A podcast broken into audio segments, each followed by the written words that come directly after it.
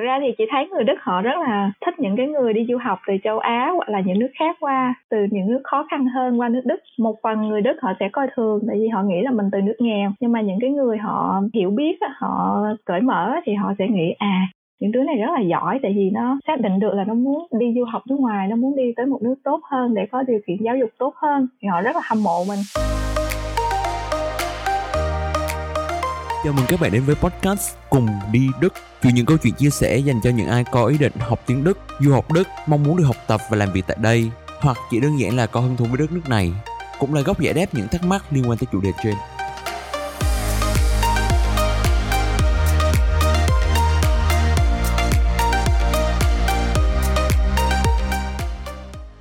Mến chào các bạn quay trở lại với tập tiếp theo của podcast Cùng đi Đức. Ngày hôm nay bọn mình có dịp trò chuyện với một khách mời mới, đó là chị Tú Nguyễn. Hiện tại chị Tú đang học tiến sĩ ngành y sinh ở Đức và trước đây chị Tú đã có thời gian học thạc sĩ và làm việc tại Hàn Quốc 6 năm. Hôm nay chị Tú sẽ chia sẻ thêm về chủ đề thích nghi với môi trường sống mới như thế nào, cụ thể là về mặt khí hậu, văn hóa, con người và công việc cũng như chị sẽ kể thêm về một số cái góc nhìn, một số cái trải nghiệm thực tế khi là một du học sinh tiến sĩ ở bên Đức thì sẽ ra sao. Và bây giờ thì chúng ta sẽ cùng nhau vào phần chính của podcast ngày hôm nay nhé.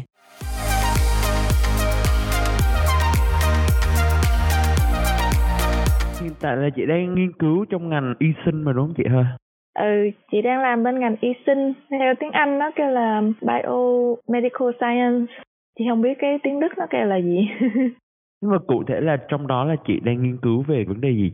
Bên của chị đang làm thì nó rất là basic science, nó là khoa học rất là cơ bản thì yeah. Dạ. giả sử như em nghe người ta kêu là về bệnh à, máu không đông đúng không hoặc là bị những cái cục máu nó nằm trong cái uh, mạch máu bị đông máu gây ra cái um, tai biến á thì nguyên à, nhân yeah. là dạ. do những cái cục máu nó đông nó tụ lại trong cơ thể nó làm ngăn cản cái quá trình mà máu nó lưu thông á yeah. Dạ. thì, thì chị nghiên cứu cái cơ chế là tại sao những cái hiện tượng này nó xảy ra thì nó có một cái um, protein nó liên quan tới những cái quá trình đông máu này thì chị nghiên cứu là làm sao để điều khiển được cái ờ, lượng protein nó được điều tiết trong cơ thể để cho nó phù hợp với cái yêu cầu của cơ thể á tại vì yeah. Dạ. cái nguyên nhân của những cái bệnh này đó là do rối loạn trong cái việc điều khiển cái lượng protein trong cơ thể của mình Ủa mà nếu mà mình biết là cái nguyên nhân là do rối loạn điều khiển protein của mình thì mình làm cách nào để mình giải quyết vấn đề đấy chị nhỉ? Ừ, thì uh, cái protein này nó thường nó được tiết ra khi mà cơ thể cần chẳng hạn như là em ờ, khi mà em bị đứt tay hoặc là em bị thương hay là gì đó thì em sẽ thấy máu nó đầu tiên là máu nó chảy ra dạng lỏng đúng không Yeah. Dạ. Sau một lúc thì em sẽ thấy nó đông lại rồi nó hình thành một cái ờ, dạng cục cục cục cục ở ngay chỗ vết thương á. Thì cái protein này nó chỉ được tiết ra khi mà em bị thương thôi. Nhưng mà có nhiều người họ do di truyền thì họ không có cái gen biểu hiện cái protein này trong cơ thể thì họ bị thiếu thì dẫn tới là hiện tượng ờ, máu không, máu khó đông, hoặc là máu không đông.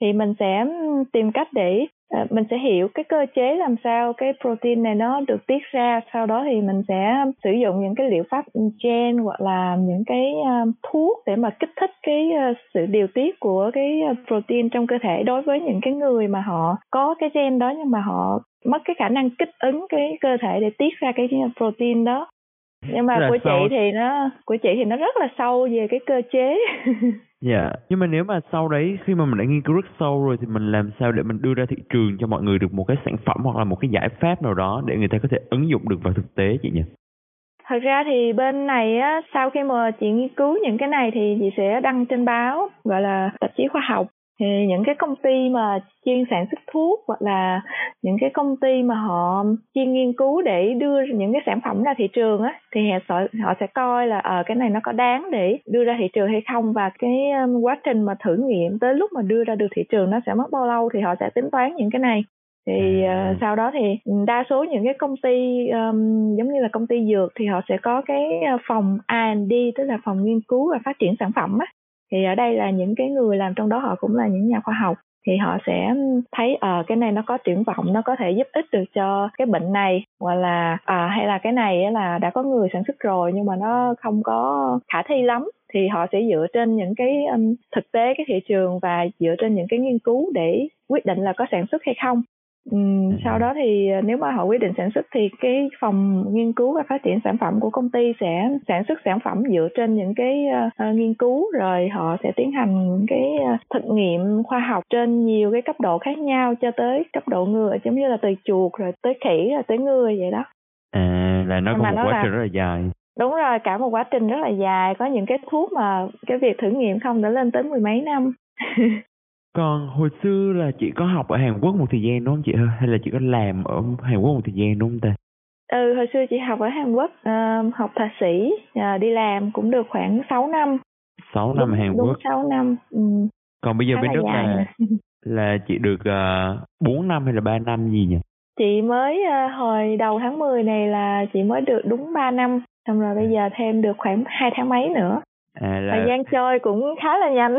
Là nhanh cứ ngỡ như là ngày mình mới đặt chân mỗi mỗi tháng 10 cứ nghĩ là à, mình mới đặt chân lên Đức xong cái đã qua một năm bụng, rồi ừ đã qua năm rồi xong giờ nhìn lại phát ơi sắp tốt nghiệp sắp phải lăn lộn đi tìm việc làm rồi ủa là mình có tốt nghiệp tức là khi đó là chị sẽ có một cái công trình nghiên cứu riêng của mình ngay ừ. tốt nghiệp Đúng rồi, thì ờ, thường học tiến sĩ là em sẽ làm một cái đề tài nghiên cứu, cho nên chị mới nói là chị thường làm ở phòng thí nghiệm á. Yeah. Thì làm sau khi làm đề tài nghiên cứu này thì khoảng 3 ờ, năm, 4 năm, thường là khoảng mất khoảng 3 năm thì mình sẽ coi coi nó kết quả tốt hay không, kết quả nó có ảnh hưởng tới ờ, khoa học hay không, rồi xong mình sẽ quyết định là uh, mình sẽ đăng báo thì uh, bây giờ chị cũng mới bắt đầu viết bài uh, chuẩn bị đăng báo cho cái nghiên cứu của chị tại vì ra kết quả khá là tốt À, chúc mừng chị ừ. nhiều nha. nhưng mà từ khi quyết định viết bài tới lúc mà viết được bài xong cái bài mà để đăng được lên báo nó cũng là cả một quá trình khác. Dạ nhưng mà mình vẫn có tín ừ. hiệu tốt mình vẫn có cái, cái động lực để mà mình viết điều đấy. Đúng rồi. Ít nhất là chị cảm giác là uh, nó kết quả khá là tốt cho nên giáo sư mới ờ, kêu là thôi chuẩn bị viết bài đăng báo đi. Thì mình cũng cảm thấy tự tin hơn được một chút Ok, tuyệt vời. Còn nếu mà ừ. chị đã sống ở Hàn Quốc 6 năm và sau đó chị qua Đức được hơn 3 năm hơn rồi, chị có một sự nhận định nào về môi trường học tập làm việc và môi trường sống của cả hai bên không chị hơn? Trời ơi, nó khác nhau nhiều lắm em. ở là... ở bên Hàn Quốc ấy thì cái nhận định chung ấy là chị rất là thích cái môi trường sống ở bên Hàn Quốc tại vì nó rất là hiện đại, cái cường độ làm việc nó rất là cao ấy, cho nên nó đòi hỏi là xã hội cũng phải ờ, tối ưu hóa tất cả mọi thứ để phù hợp với cái tốc độ phát triển. Thì em làm cái gì ở bên hàng em cũng sẽ thấy nó rất là nhanh, rất là gọn, rất là lẹ. Rồi ờ, do người ta phải làm việc nhiều ấy, thì thứ bảy, chủ nhật mọi thứ cũng sẽ mở với mục đích là thỏa mãn cái nhu cầu giải trí của mọi người. Còn như em qua đức ấy thì ờ, em sẽ thấy là cuộc sống nó rất là chậm rãi ví dụ như là giờ làm việc ấy nó chỉ giờ là giờ hành chính từ 10 giờ sáng tới 12 giờ trưa. Đối với hầu hết các văn phòng ở Đức thì nó rất là bất tiện, tại vì khi mà em muốn làm giấy tờ gì á, em sẽ không thể làm ngoài giờ được mà em phải chạy đi trong cái thời gian làm việc chính thức của mình. Mà hầu hết ở Đức người ta chấp nhận cái chuyện đó. Còn ở Hàn thì họ không thích lắm, giờ làm việc là làm việc, còn muốn đi làm giấy tờ gì đó thì nếu mà thật sự cần thiết mới đi. Ừ, cho nên khi mà chị qua lần đầu tiên chị cũng hơi có cảm giác là bị sốc. Tại vì ờ, tự nhiên có nhiều thời gian quá không biết làm gì hết trơn. Bên hàng thì làm cực quá. Tại vì á giả sử như bên hàng đúng không? Thì mỗi tuần chị sẽ làm việc từ thứ hai tới uh, chiều thứ bảy. Và làm việc là từ 8 giờ rưỡi hoặc 9 giờ sáng tới khoảng 1 2 giờ sáng. Thì chỉ trong tuần thì chỉ có ở đi làm xong rồi đi về ngủ còn ở bên Đức ấy, thì à, làm việc cũng từ 9 giờ sáng nhưng mà chỉ tới 6 giờ chiều thôi. Rồi à, cuối tuần thì thứ bảy chủ nhật được nghỉ. Mà một phần là do chủ nhật bên này họ bên Đức họ tất cả các cửa hàng mua sắm à, shopping họ đóng cửa hết. Cho nên mình cũng chả có việc gì làm ngoài cái việc là ra ngoài ngồi ăn uống với bạn bè xíu rồi về. Thế là nguyên ngày thứ bảy chủ nhật thường á lúc chị mới qua thì chị đâu có bạn bè gì nhiều đâu mà chị cũng lúc đó chưa tham gia những cái hoạt động thể thao này kia nghĩa là chị hay nói cuối tuần cứ ngồi nhà ôi giờ mình làm gì nhỉ? Sao nhiều thời gian quá chả biết làm gì. Buổi tối về nhà cũng vậy tự nhiên cái 7 giờ là đã ở nhà rồi. Lúc đó chưa đi học tiếng đức buổi tối cho nên 7 giờ cứ ngồi trong góc ở nhà xong đợi tới giờ đi ngủ. Ủa nhưng mà bên Hàn Quốc chị làm gì mà tới một hai giờ sáng cả tuần luôn ừ bên Hàn Quốc lúc đó chị làm uh, thạc sĩ thì nó cũng nghiên cứu giống hệt như bên này á em. Nhưng mà bên Hàn họ làm ghê lắm họ làm cái thời gian làm việc rất là dài. Một phần đó là chị thấy có cũng có cái hay gì nè hồi xưa chị ở bên Hàn chị làm từ 8 9 giờ sáng tới 1 2 giờ sáng ngày hôm sau. Qua Đức chị làm từ 8 9 giờ sáng nhưng mà tới 5 6 giờ chiều. Nhưng mà cái kết quả mà chị nhận được từ hai môi trường làm việc nó tương tự như nhau. Thì chị mới thấy là ở Hàn ừ đúng rồi. Ở hè ở Đức chị làm việc nó hiệu quả hơn. Một phần là do công nghệ, một phần nữa là do khi mà mình làm việc mình, cái độ tập trung của mình cao hơn. Và chị thấy khi mà làm việc ở Đức á, họ chú tâm vào, tức là 8 giờ rưỡi sáng tới 9 giờ, tới ờ, 6 giờ chiều thì chỉ làm việc thôi, làm rất là hiệu quả và rất là tập trung. Thì ờ, kết quả nó tốt hơn. Còn như bên Hàn mặc dù cái thời gian làm việc rất là dài, nhưng mà thử nghĩ coi đối với người Hàn á họ lên tới anh phát là họ sẽ làm ly cà phê xong rồi đọc tin tức sơ sơ xong rồi mới bắt đầu làm. Làm được xíu cái là họ đi ăn trưa khoảng một tiếng đồng hồ rồi lại làm ly cà phê khoảng tiếng rưỡi hai tiếng nữa. Thì ừ. sau đó thì họ bắt đầu làm xong rồi lại đi ăn tối cũng khoảng tiếng rưỡi hai tiếng nữa. Tức là cái thời gian nghỉ quản trong những cái giờ làm việc của người Hàn nó nhiều hơn và nó lâu hơn cho nên họ mất nhiều thời gian hơn. Hèn chi nó kéo dài đúng rồi. nó kéo dài ba bốn tiếng nhưng thực ra cái thời gian đó mình đi ăn đi uống cà phê rồi. Ừ. ừ thật ra họ phung phí nhiều cái thời gian ngắt quãng ở giữa. Nhưng mà ừ, nó cũng đúng tại vì họ làm việc quá khuya quá trễ đi cái là ngày hôm sau họ tập trung không có tốt á. Cái khả năng sáng tạo không có tốt nữa tập trung cũng không có tốt nữa người lúc nào nó cũng mệt mỏi thì họ cần những cái khoảng nghỉ quản như thế này để uống cà phê hay nói chuyện để mà cho cơ để làm cho cơ thể nó tỉnh táo lại á à ừ. mỗi bên nó có cái mỗi văn hóa làm việc riêng còn chạy ở đức nó làm liên tục nhưng mà buổi tối với cuối tuần mình nghỉ ngơi được thành ra là mình vẫn hồi phục được cái năng lượng sáng tạo của mình để ngày hôm sau mình làm việc tiếp ừ cho nên khi mà chị so sánh cái hiệu quả hiệu suất làm việc giữa Đức và Hàn thì chị vẫn thích làm ở Đức hơn tại dạ. vì tức là 6 giờ mình cảm giác à, làm một ngày cực lực quá rồi giờ được sẽ được đi chơi hoặc là được nghỉ ngơi thư giãn được làm những cái gì mình thích ừ. À, em sẽ có nhiều cái thời gian cho những cái hobby riêng của mình hơn là so với khi ở bên Hàn Thường nếu mà chị có thời gian rảnh à, dành cho những hobby, những cái sở thích riêng của mình thì chị sẽ làm gì vào buổi tối hoặc cuối tuần chẳng hạn? Chị thì um, chị không thích coi phim nhiều như mọi người nhưng mà chị thích đọc sách hơn Thưa có thời chị có thể là ở nhà đọc sách, nghe nhạc hoặc là đi um, chơi cầu lông. Chị ở đây chị có tham gia câu lạc bộ cầu lông thì chị chơi ba buổi một tuần, thứ hai, thứ tư và chủ nhật. Dạ. Yeah. Ừ, rồi sau này sau một năm ổn định thì chị đi học tiếng Đức tại vì chị qua đây chị học bằng tiếng Anh. Thì um, chị không có chút kiến thức nào về tiếng Đức từ trong năm đầu tiên hết. Thì sau đó chị đi học tiếng Đức liên tục luôn 4 buổi một tuần từ thứ hai tới thứ năm mỗi ngày một tiếng rưỡi từ 6 giờ tới 7 giờ rưỡi. Cho nên bây giờ buổi tối cũng không còn thời gian nhiều nữa. Thì chỉ là gọi là học tiếng Đức hoặc là đi chơi cầu lông. Ờ, tức là tới bây giờ chị vẫn học tiếng Đức tiếp. Ừ tại vì chị ờ, hiện tại học tiếng Đức được khoảng 2 năm rồi thì chị dự định là tới tháng 7 này thi bằng B2 Wow, wonderful. Ừ.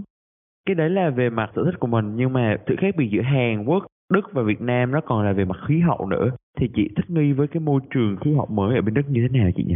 Ừ, nói về khí hậu thì thật ra là chị cảm nhận được cái sự khác biệt lớn nhất là lúc mà chị chuyển từ Việt Nam sang Hàn sống. Tại vì khi đó mình, từ cái môi trường mà chỉ có hai mùa mưa nắng chuyển hoàn toàn vào một cái ờ, nước mới với bốn mùa xuân hạ thu đông á, thì cái cơ thể mình nó bị ảnh hưởng rất là nhiều. Nhưng mà từ khi mà chị chuyển từ Hàn qua Đức thì chị không bị ảnh hưởng nhiều nữa, chị chỉ cảm thấy mệt mỏi là do thiếu ánh nắng thôi. Chứ về mặt khí hậu thì chị không bị ảnh hưởng nhiều nữa còn thích nghi á thì lúc mà ở bên cái mùa đông đầu tiên ở bên Hàn á là chị bệnh liên tục luôn là yeah. Dạ. bị bệnh viêm dạ. xoang là do thời tiết lạnh mà mình không quen á thì uh, lúc đó chị đọc được một cuốn sách cũng có một bạn đi học ở bên Anh á, thì cũng không thích nghi được môi trường sống á, xong rồi có một người kèm chuyện đó là chuyện gì chuyện đó là cuốn uh, Beloved of Force ở Force thương yêu á thì cái bạn đó sau này được một người bạn bản xứ giúp đỡ xong rồi bắt phải tập thể dục bắt phải ăn uống theo đúng cái chế độ bên đó. Sau đó thì bạn thành công ở đất nước đó thì đọc được quyển đó xong chị thấy?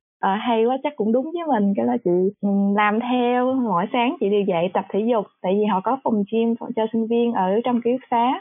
Chị tập thể dục xong rồi chị ăn sáng đầy đủ xong rồi đi làm. Thì lúc đó cái cơ thể nó thay đổi rõ rệt luôn. Tại vì em cũng biết mùa đông nó khoảng âm 15 20 độ á, thì cơ thể mình nếu mà mới ngủ dậy thì nó sẽ chưa có đồ ăn thì nó sẽ hơi mệt mỏi và hơi yếu. Thì khi mà mình ăn uống đầy đủ mình tập thể dục thì giống như là nó được activate được sao ta? Kích hoạt. Ờ, được kích hoạt. Được kích hoạt cho nên nó chịu đựng tốt hơn á.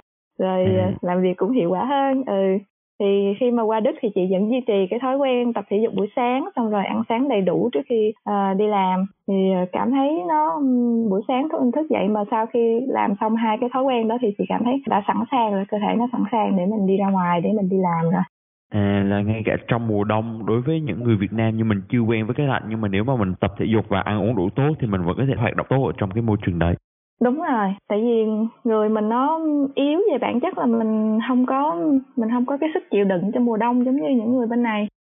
Nhưng mà chị nghĩ thậm chí ở Việt Nam á, có một thời gian chị cũng đã tập thể dục rồi, tại lúc đó chị muốn tăng cân thì chị cũng tập thể dục, thì chị cũng chọn buổi sáng.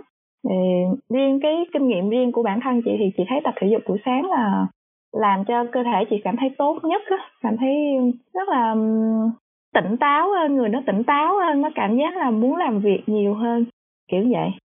Ừ. À, chị luôn luôn duy trì thói quen đấy cho tới bây giờ luôn. đúng rồi. Nhưng mà ờ, mùa đông thì cũng hơi lười. Mùa đông chị chỉ tập thể dục trong nhà thôi. Mùa hè thì sáng dậy có mặt trời rồi này kia đẹp thì mình chạy ra ngoài đường hay này kia. Còn mùa đông thì chị chỉ mở video ở trong youtube rồi tập ở trong nhà lúc ngủ dậy. À cũng tập Ừ. nhẹ nhẹ khoảng 15 20 phút hay là nửa tiếng gì đó. Đúng rồi chỉ cần ờ, cao lắm là nửa tiếng là em đã thấy người nó nóng lên và nó ra chút mồ hôi là khỏe rồi. Xong rồi ăn sáng vô ăn sáng ăn nóng thì sẽ tốt hơn nhưng mà ăn theo kiểu Việt Nam thì sẽ hơi mất thời gian cho nên chị giờ cũng ờ, rất là flexible ăn kiểu Việt hay kiểu Đức gì cũng được. Nói chung là phải ăn sáng. Miễn là có đầy đủ chất dinh dưỡng cho mình cho mình hoạt động trong ngày đấy mình làm việc thể, trong ngày ừ. cho hiệu quả. ừ Ok, chị có kể rất là nhiều về quãng thời gian ban đầu chị khi đó chị mới bắt đầu kết bạn và chị bắt đầu tìm hiểu môi trường văn hóa mới ở bên Đức và chị có nói rằng là chủ động trong mọi thứ chính là chìa khóa để hòa nhập ở môi trường mới thì chị có thể kể kỹ hơn về cái góc nhìn đấy được không ạ? Ừ. trong bài blog của chị thì có một bài chị đề cập tới một cái ờ, ví dụ là về mặt chơi thể thao thật ra ấy, cái ờ, lúc mà lúc mà mới qua chị cũng không nghĩ là chị sẽ tham gia câu lạc bộ cầu lông đâu chị chỉ ờ, hồi bên hàng chị có tham gia thì chị cũng thích nhưng mà kiểu uh, chỉ là chơi thôi chứ cũng không đến nỗi chuyên nghiệp lắm. Xong rồi lúc qua Đức thì khó kiếm bạn quá thời gian đầu cũng không có bạn chơi không có bạn đi này kia thì chị nói ờ thôi đi tham gia câu lạc bộ cầu lông đi cho có việc làm. Thì lúc đó chị vô câu lạc bộ thì tức là trong hai năm đầu tham gia chị tham gia câu lạc bộ bây giờ được 3 năm nhưng mà trong hai năm đầu ấy thì ờ, lúc đến câu lạc bộ chơi chị chỉ ờ, chào mấy đứa rồi là mấy cô mấy chú ở trong đó. Theo kiểu là ờ mình biết đây là người cùng câu lạc bộ mình chào hỏi vậy thôi chứ cũng không có nói chuyện nhiều do lúc đó chị không biết tiếng đức ấy. Rồi ờ, phần lớn những người già ở đức thì họ cũng không thích nói tiếng anh. Đó cũng là một cái rào cản ngôn ngữ cho việc giao tiếp đi thì chị cũng ngại tại vì khi mà mình nói tiếng anh mình cảm giác là họ không có sẵn sàng trả lời lắm. Thì ờ, À, à, thôi mình không biết tiếng Đức mình biết tiếng Anh mà mà họ không thích nói tiếng Anh thì thôi mình cũng ứ cần Mình đó chị nghĩ nữa. như vậy. Ừ thôi mình không nói nữa mình chỉ cần chơi thôi mình tới mình chơi được rồi mình đi về. Thì lúc đó chị cũng nghĩ à thôi chả quan tâm mình đâu có cần nó đâu. Cái sau ờ, sau thời gian thì ờ, kiểu thấy mình đi chơi hoài mà mình cũng không có bạn thân ấy. Dạ. rồi à, sau này có một số bạn trẻ họ học đại học ở đây thì mấy bạn này thì họ thích tức là rất là open mind rất là thích nói chuyện và sẵn sàng tới để nói chuyện hỏi thăm với chị. Cái tự nhiên chị thấy ờ hình như mình có cơ hội. À, mấy đứa này nó cũng dễ thương. Xong rồi lúc đó chị cũng nói được tiếng đức sơ sơ rồi cái chị cũng nghĩ là ờ mình cũng muốn tập nói tiếng đức quá đi. Thế là chị lợi chị ờ, mấy bạn bắt chị bằng tiếng anh xong rồi chị cũng nói tiếng anh lại. Xong thời gian chị hỏi là ờ muốn nói ờ, muốn tập nói tiếng Đức rồi giúp mình chút được không? Cái là hai bên bắt đầu trao đổi qua lại nửa tiếng Anh nửa tiếng Đức kiểu như mình có một cái mục đích gì đó để mình nói chuyện với họ ấy. xong họ cũng ờ, cảm thấy là giúp được mình cái gì đó cái là bắt đầu nói chuyện nhiều hơn rồi xong rồi hỏi thăm nhiều hơn thì bắt đầu à, quen thân hơn Tức là Thì, trong à, cái lúc- tình huống đấy thì là Ừ. chị chủ động bắt chuyện với mọi người, chủ động đưa ra Đúng cái lời rồi. đề nghị. ừ. Dạ. tại vì như thời gian ban đầu chị nói với em là chị không có cái mục đích nói chuyện với họ nói là ờ mình đến mình chỉ muốn chơi cầu lông thôi Rồi không ai thích nói chuyện với mình mình cũng không cần thiết nói chuyện với ai rồi sau này thì chị cần người để tập nói tiếng đức á thì chị mới nói à thôi bây giờ mình cần người thì mình phải nói chuyện. Nhưng mình không nói thì, thì đâu họ đâu có nói với mình đâu. Dạ, tức là nó nó nó đều đến từ mình. đúng rồi đúng rồi. Ừ, cái cái này cũng chỉ là một ví dụ thôi rồi xong chị muốn ví- dụ về cái à, việc mà chơi bóng bóng chuyền ở bên chỗ trường chị ấy. Dạ. chị cũng thấy là có một cái sự khác biệt rất là lớn. Thường á chị có quan điểm là chị không thích những vấn đề phức tạp giống như là khi mà có những cái mâu thuẫn trong cái suy nghĩ hay là này kia thì chị nói ờ à, mỗi người sẽ có một cái cá tính riêng một cái cách suy nghĩ riêng mình không cần phải tranh luận về cái đó. Chị sẽ chấp nhận cái chuyện đó giống như là bạn đó kêu là ờ à, tao không thích chơi kiểu này tao thích chơi kiểu này. Thì à, bạn đó nói như vậy thì chị kêu à, chị chỉ cười cười xong rồi thôi không nói gì hết. Nhưng mà ừ. sau này trong cái quá trình chơi bóng chuyền với cái bên đội của chị á thì phải nói là thực sự là chị giỏi hơn bên mấy cái bạn đó. Tại vì chị chơi hồi đại học ở Việt Nam cũng bốn năm năm thì chị biết lực đờ gọi là biết kỹ thuật tốt hơn. Yeah. Dạ. thì cái giai đoạn đầu thì chị cũng kiểu như không quan tâm kiểu nhưng mà sau thời gian chị thấy là không không thể làm như vậy được. Phải phải thúc tụi nó phải thảo luận với mấy bạn đó để là làm cho đội tốt hơn. Thì khi mà thúc như vậy thì có nhiều cái mâu thuẫn xảy ra hơn nhưng mà lúc này thì chị theo kiểu là phải thuyết phục cho bằng được. Ừ, thì bằng cách làm như vậy thì chị cảm thấy là cái những cái cuộc hội thoại nó dài hơn và có ý nghĩa hơn và nó đi sâu hơn vào từng con người thì lúc đó nó làm cho cái mối quan hệ nó cũng tốt hơn và nó thân thân hơn tại vì họ cũng kiểu như mình hiểu sâu hơn á dạ yeah. ừ. tức là trong cái ví dụ này thì lại chính những cái mâu thuẫn nó khiến cho mọi người gần gũi và có cơ hội để trò chuyện với nhau và trở nên thân thiết với nhau hơn đúng rồi tại vì khi mà em không nói ra được cái quan điểm của em thì người ta sẽ không biết làm thế nào để thảo luận với em. Thì uh, cái mối quan hệ nó sẽ không thể nào đi sâu hơn được nữa. Ừ, tuyệt vời. Ừ, thì chị thấy là có nhiều bạn Việt Nam cứ khi mà mới qua thì sẽ hay có cái tư tưởng là à cái này chắc là văn hóa Đức mình không cần quan tâm mình chỉ cần biết vậy để sau này mình à, không bị sốc là được rồi. Thì, thì cái này nó sẽ dẫn tới là hạn chế cái việc kết bạn của các bạn ở môi trường sống mới theo chị nghĩ là như vậy. Tức là cho dù uh, một phần là mình biết văn hóa đất nó như thế nhưng mà một phần mình cũng ừ. nên ứng dụng kiểu như mình cũng nên mở lòng của mình ra để thử để đúng rồi như làm quen với cái nền văn hóa mới đấy. Đúng rồi. Ví dụ như mình biết đi nhưng mà mình cứ giả bộ mình hỏi sâu tới một tí để coi là bạn này cái suy nghĩ của bạn này là nó có nó nó có quá cứng nhắc hay là họ sẽ um, uh, cởi mở hơn giống như là người ta hay đùa là có câu là typisch Deutsch tức là những cái người dịch tiếng Việt như thế nào nhỉ? Nó đặc trưng là Đức đặc trưng Đức ừ, hoặc là những người hơi cổ hủ. Theo như chị theo như cái nghĩa mà chị hiểu được thì chị cảm thấy là họ hơi cổ hủ hơn. Tại vì họ hơi ờ, không có cởi mở lắm họ không có open mind lắm.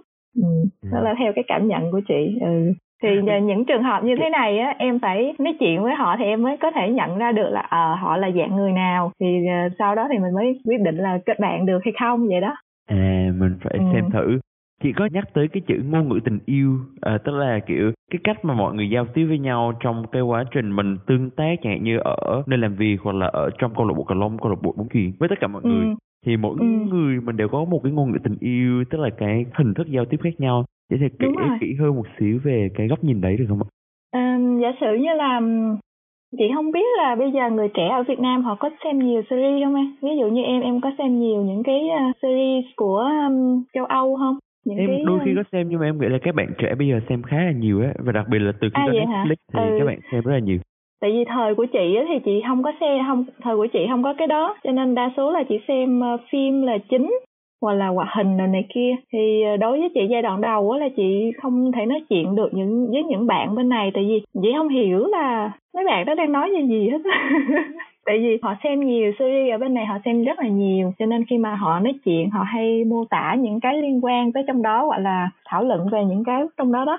Thì à, đối với những người mà không đúng rồi hoặc là sẽ diễn lại có những cái hành động giống như cho trong những cái đó để ờ, gây cười này kia nhưng mà khi mà em không có xem á thì em sẽ không hiểu được là cái đó là nghĩa là gì tự nhiên nhìn nhìn nhìn vậy thôi chứ không hiểu mà nó cũng không gây mắc cười gì hết trừ khi là em biết cái nội dung thì em sẽ thấy mắc cười nhưng mà em không biết thì em sẽ không thể không thể cười được luôn yeah. Dạ. ừ.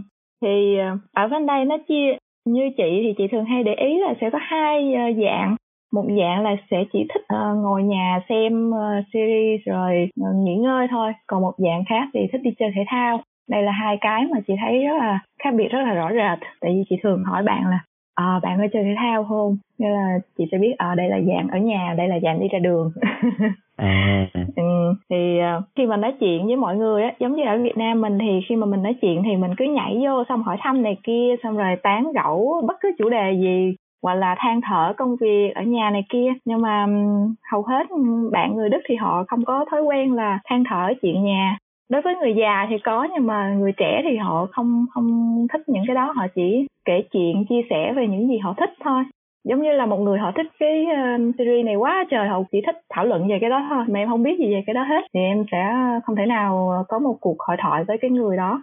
Nó là chị nghĩ vậy thì uh, cái kinh nghiệm riêng của chị như vậy. Cho nên nếu mà em phải giao tiếp với cái người đó để em biết là à, họ có sở thích như thế nào. Em không thể nào đi nói chuyện với một cái đứa uh, chỉ thích xem series về cái việc chơi kỹ thuật chơi cầu lông hoặc là kỹ thuật chơi bóng chuyền hoặc là những giải thể thao trên thế giới. Nó sẽ có một cái sự mâu thuẫn và họ cũng không sẵn sàng là thảo luận về những cái họ không thích. Ừ. À, tức là cái góc nhìn đấy là mỗi người đều có một ngôn ngữ tình yêu, đều có một cái sở thích, một đều có một mối quan tâm riêng. Và nếu mà mình tìm hiểu ra đúng cái kênh, đúng cái nhịp của họ thì lúc đúng đó mình có thể dễ dàng kết nối với họ hơn. Ừ, có thể là giới trẻ bây giờ nó khác tại vì chị đi cũng hơi lâu, chị đi giờ cũng được uh, ờ, 10 năm rồi.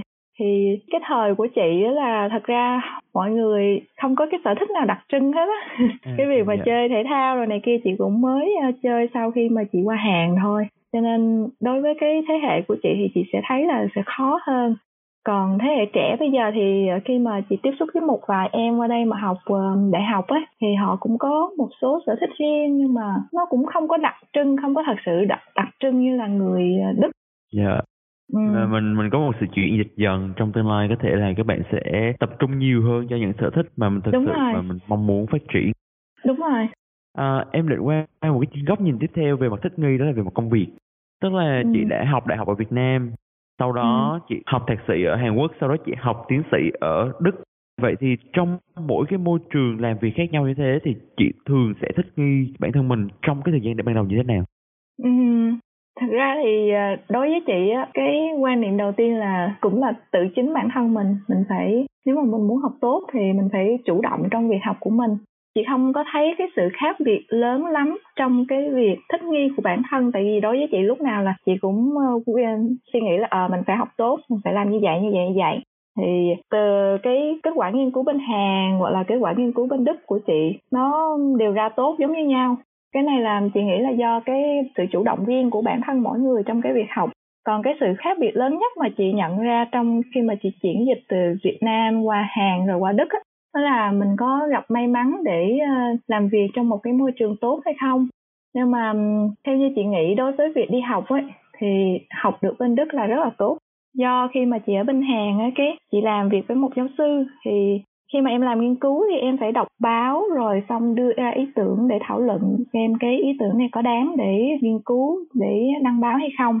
Nhưng mà trong thời gian chị làm việc bên hàng á giáo sư họ chỉ muốn là mình làm theo cái um, gọi là cái ờ, công việc mà họ kêu mình làm thôi. Họ nghe ý kiến của mình nhưng mà họ nói là thôi làm theo cái uh, dàn bài đã được ra, đưa ra trước đi. Tại vì nó sẽ nhanh hơn và ý kiến đó là từ giáo sư đã nghiên cứu đưa ra cho nên họ nghĩ là nó là tốt hơn. Còn khi mà chị làm việc ở bên đức ấy thì giáo sư người Đức họ không có đưa cho em cái dàn bài để làm. Tất cả mọi thứ là em phải tự chủ động đưa ra ý kiến tự quyết định là đi theo hướng như thế nào. Rồi giáo sư họ sẽ giúp đỡ để định hướng để cho em đừng có bị lạc ra quá xa trong cái hướng đi chính của mình. Thì khi mà chị học bên đức thì chị cảm thấy là chị học được rất là nhiều bởi vì chị được tự phát triển bản thân theo cái hướng mình mong muốn và có người giúp đỡ để mình phát triển hơn nữa để mình nhận thức được à cái này tốt cái này nên đi như thế này nên đi như thế kia. Thì um, tức là kiểu như giáo sư là giống như một người đi cùng với mình chứ Đúng người ta rồi. phải đi trước mình để người ta bắt mình phải thế này thế kia nhưng mà người ta đi bên cạnh đúng mình rồi. để khi nào mình có ừ. khó khăn hoặc mình khi mình không rõ thì người ta sẽ hỗ trợ mình ừ đúng rồi theo như mình hay nói vui á là một bên là theo kiểu boss và một bên là kiểu leader ấy. Yeah, em thấy cái cái sự so sánh đấy rất là thường xuyên ở trên mạng. Ừ, chị cũng thấy rất là nhiều và chị cảm thấy nó khá là chính xác. Hồi trước chị có nói là kiến thức và trải nghiệm là những nền móng vững chãi cho một tương lai tươi sáng hơn. Ừ. Thì tại sao chị lại nghĩ như thế? Um, cái này cũng cũng vui là nó cũng liên quan tới cái việc chị so sánh giữa hai nền văn hóa giáo dục Hàn Quốc và Đức thì thật sự sau cái thời gian mà chị quyết định rời Hàn để đi qua Đức là do chị cảm nhận được chị không học được gì ở bên Hàn nữa Thế là bên Hàn lúc mà chị qua thì trong hai năm đầu có rất là nhiều thứ để học nhưng mà sau hai năm đó thì giáo sư chỉ muốn cho chị làm theo đúng những gì giáo sư yêu cầu thì lúc đó là mọi thứ coi như là dừng ở đó. Bây giờ là chỉ làm thôi. Đã học đủ 2 năm rồi bây giờ chỉ làm thôi. Thì chị cảm giác là không học được thêm gì nữa. Không không có gì thú vị nữa. Còn sau đó chị chuyển qua đức ấy, thì có rất là nhiều thứ để học. Và bởi vì chị phải tự phát triển bản thân tự học tự quyết định hướng đi cho cái nghiên cứu của mình cho việc học của mình cho cũng như ảnh hưởng tới tương lai thì lúc đó chị mới ờ, học rất là phải phải học rất là nhiều sau đó thì phải tự tìm hiểu mọi thứ rồi ờ, thảo luận với mọi người để biết là làm sao để cải thiện hoặc là làm sao để tốt hơn hoặc là uh, cái này tìm ở đâu như thế nào. Từ đó thì chị thấy là à lúc nào cũng học lúc nào cũng phải tìm hiểu mà sao nhiều thứ để làm quá đi. Cho nên là chị tự nhận ra cái cái lúc đó thì chị tự nghĩ là chị tự nhận ra là chị thiếu rất là nhiều kiến thức rất là nhiều cái kinh nghiệm thực tế cho nên khi mà chị viết cái bài đó thì chị chỉ hy vọng là mọi người sẽ nhận ra à mình qua tới bên này, nó không phải là điểm dừng ở đây mà là người đức họ có rất là nhiều cái hay để học, tức là nhìn về cái mặt tích cực của nó. Rồi học hỏi chứ đừng có suy nghĩ là ờ mình qua tới được đây là vậy được rồi, mình cứ phải hoàn thành cái việc học ở đại học là xong. Kiến thức nó không phải là tất cả mà là em học xong rồi em có kiến thức xong rồi em suy nghĩ là làm sao để tốt hơn, làm sao để cải thiện tốt hơn, nó vậy tự nhiên là chị cũng không biết làm thế nào để giải thích cho rõ hơn nữa nhưng sao em vẫn hiểu rất là rõ thật ra ừ. em cảm thấy là cái quan điểm đấy nó nó rất cần thiết cho những bạn trẻ như em chẳng hạn và đó cũng là ừ. một cái góc nhìn mà em sẽ cố gắng để mình sử dụng thời gian của mình ở bên đó một cách hợp lý để mà mình có càng nhiều kiến thức càng nhiều trải nghiệm càng tốt ừ.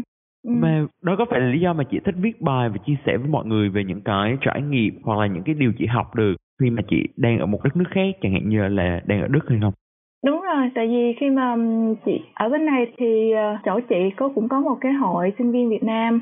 Thời gian đầu chị qua thì rất là sôi nổi nhưng mà thời gian sau thì cũng không nhiều lắm.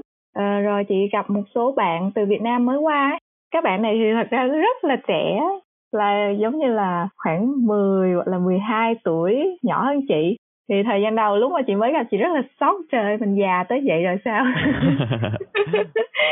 Sợ nhưng mà sau khi nói chuyện với những em này thì do chị lớn tuổi hơn rất là nhiều và chị đi nhiều nơi á cái lúc mà chị nói chuyện với các bạn cái tự nhiên chị thấy trời sao các bạn có nhiều cơ hội quá mà các bạn không chịu phát triển không nhận ra. Chị mới suy nghĩ là có phải là lúc mình còn trẻ mình cũng như vậy hay không thì chị nghĩ là nếu mà có một à, nếu mà có một cái người hướng dẫn, một cái người tư vấn cho thì có thể là các bạn sẽ, hy vọng là các bạn sẽ học hỏi được nhanh hơn để à, làm được tốt hơn hoặc là thích nghi tốt hơn đó là nên chị mới nghĩ tới việc viết blog thật ra chị cũng có một em qua làm nhưng mà không phải đi học mà là đi làm theo dạng y tá trao đổi á Dạ. Yeah. Thì ờ, hai chị em nói chuyện cũng khá là thân, xong rồi có nhiều vấn đề xảy ra ở chỗ làm giống như là mâu thuẫn với đồng nghiệp hoặc là mấy em không hiểu được là tại sao người Đức họ cư xử như vậy á.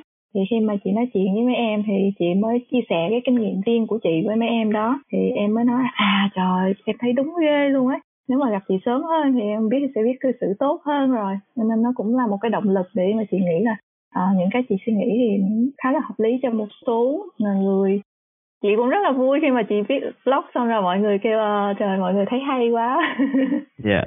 ừ mọi người rất, thấy rất, học hỏi được nhiều thông tin hữu ích em nghĩ vậy ừ.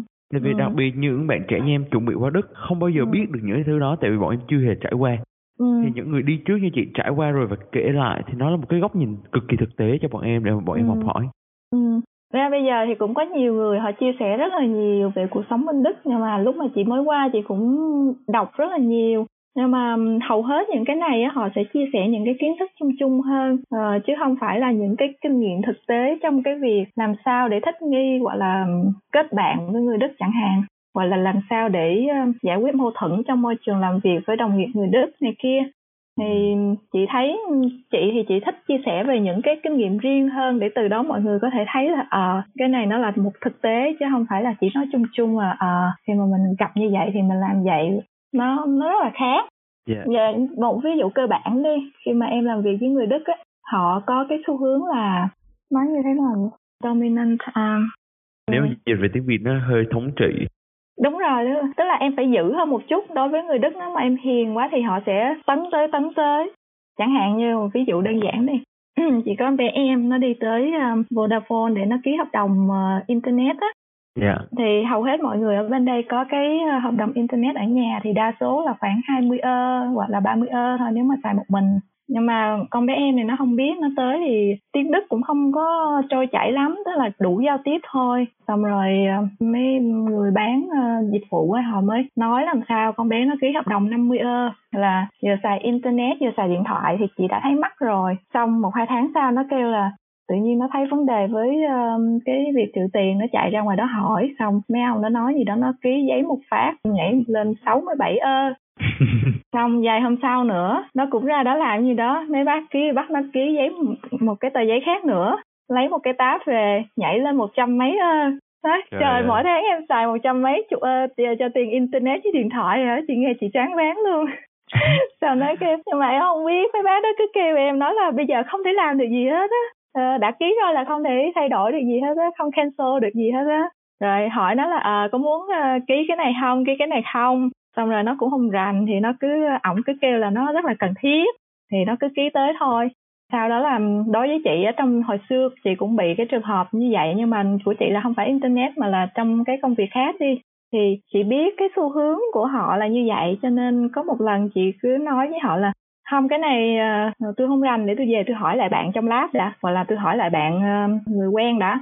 Chứ đừng có ký tại vì đối với người đức á, khi mà em làm dịch vụ họ rất là thích bắt em ký cho nó lẹ không cần phải giải thích gì hết khi mà em là người nước ngoài.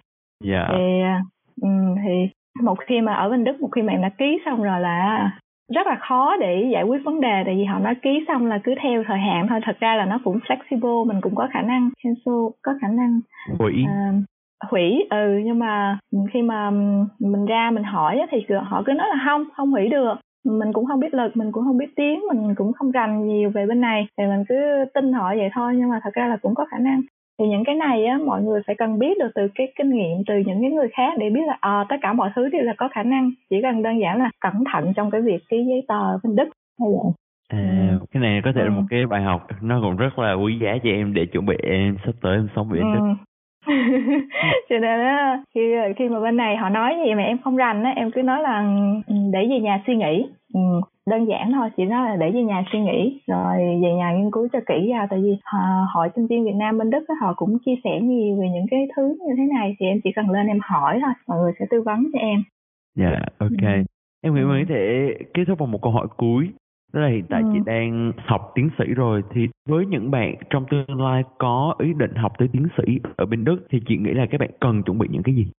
Ừ, cái này nó cũng ờ, rất là tùy thuộc vào ngành nha tại vì ờ, như ngành bên công nghệ sinh học của chị á thì các bạn sẽ nên học lên thạc sĩ ít nhất là thạc sĩ thì sau khi học thạc sĩ cơ hội tìm việc nó sẽ cao hơn và nó cũng dễ dàng hơn nhưng mà chị học tiến sĩ là do khi mà chị học ở Việt Nam ấy thì uh, xin qua nước ngoài làm việc nó rất là khó cho nên chị xác định là học lên thạc sĩ ở bên Hàn. Thì sau đó thì ờ, thấy ở bên Hàn thì cái cơ hội làm việc nó cũng không có tốt lắm cho nên chị mới muốn thôi học tiếp lên tiến sĩ ở bên Đức. Nhưng mà khi mà chị học ở bên này thì chị nhận ra cái cơ hội mà tìm được việc làm sau khi học tiến sĩ bên Đức thậm chí đối với người Đức thì nó cũng hơi khó tại vì um, lương cho bậc tiến sĩ khi mà họ vào công ty họ sẽ lập tức là quản lý. Thì cái lương rất là cao mà cái vị trí nó cũng rất là cao. Thì thường người đức họ sẽ thích cái người mà học thạc sĩ hơn là cái người học tiến sĩ. Mặc dù họ vẫn cần cái người học tiến sĩ.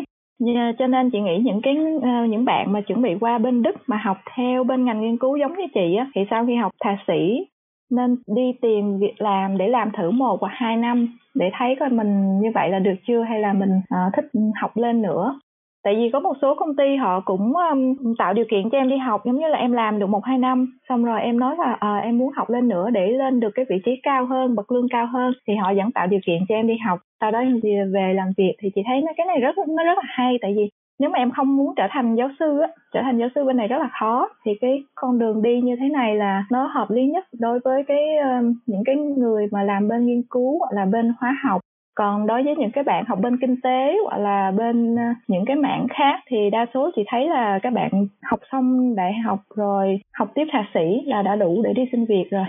Nếu mà các bạn đã qua đây ngay từ đầu bằng cái việc học tiếng Đức á, bằng con đường đi du học ở đại mức đại học á, thì nó rất là dễ dàng. Do là thứ nhất là tiếng rất là rành thứ hai là học cái đại học bên này thì người đức họ cũng đánh giá cao hơn so với việc mình học đại học ở việt nam rồi xin qua học thạc sĩ ở bên này à. đó ừ. Tức là nếu mà mình có tầm nhìn dài hạn thì mình ngay từ đầu là mình học từ cử nhân lên thạc sĩ lên tiến sĩ ở bên Đức luôn nếu mà mình đúng rồi có ý định. mà học tốt nhất là học bằng tiếng Đức ngay từ đầu hầu hết những cái người mà học đại học ở bên Đức á, thì thấy ra ra trường thì cái khả năng xin được việc làm cũng y chang như người Đức thôi tại vì mình cũng từ cái môi trường đào tạo như vậy ra. Thật ra thì chị thấy người Đức họ rất là thích những cái người đi du học từ châu Á hoặc là những nước khác qua từ những nước khó khăn hơn qua nước Đức. Một phần người Đức họ sẽ coi thường tại vì họ nghĩ là mình từ nước nghèo. Nhưng mà những cái người họ hiểu biết họ có cái um, đầu óc ờ, cởi mở thì họ sẽ nghĩ à những đứa này rất là giỏi tại vì nó xác định được là nó muốn đi du học nước ngoài nó muốn đi tới một nước tốt hơn để có điều kiện giáo dục tốt hơn. Thì họ rất là hâm mộ mình. Có sự cố gắng. Thì đúng rồi có sự cố gắng có sự có sự phấn đấu cho cuộc sống nhiều bạn mà chị nói chuyện bên này sau khi tốt nghiệp ấy có công việc rất là tốt trong những cái công ty rất là tốt ở Đức quan trọng là ở giai đoạn học đại học với mình chịu khó phấn đấu một chút để có hồ sơ tốt thì sau này ra trường kiếm việc không còn là vấn đề nữa Ừ, tuyệt vời. Hoàn toàn Để... mở một cánh cửa mới cho em vậy đó. Dạ. Yeah. ừ. Có động lực để mà mình thực sự cố gắng trong thời gian tới. Em nghĩ là mình cũng làm podcast khá dài rồi thì em cảm ơn ừ. chị Tú nhiều vì hôm nay đã đồng ý tham gia với lại podcast cùng đi Đức và chia sẻ những góc nhìn mà em nghĩ là không nhiều người có khi mà ừ. chị đã học thạc sĩ ở Hàn Quốc và sau đó học tiến sĩ ở Đức và từ đó có những cái góc nhìn về việc thích nghi như thế nào hoặc là về việc mình nên cố gắng chủ động trong cuộc sống ra sao ừ. thì đó là những cái góc nhìn em nghĩ rất rất là đáng quý ừ. em xin cảm ơn chị Tú nhiều nha ừ rồi cảm ơn em nha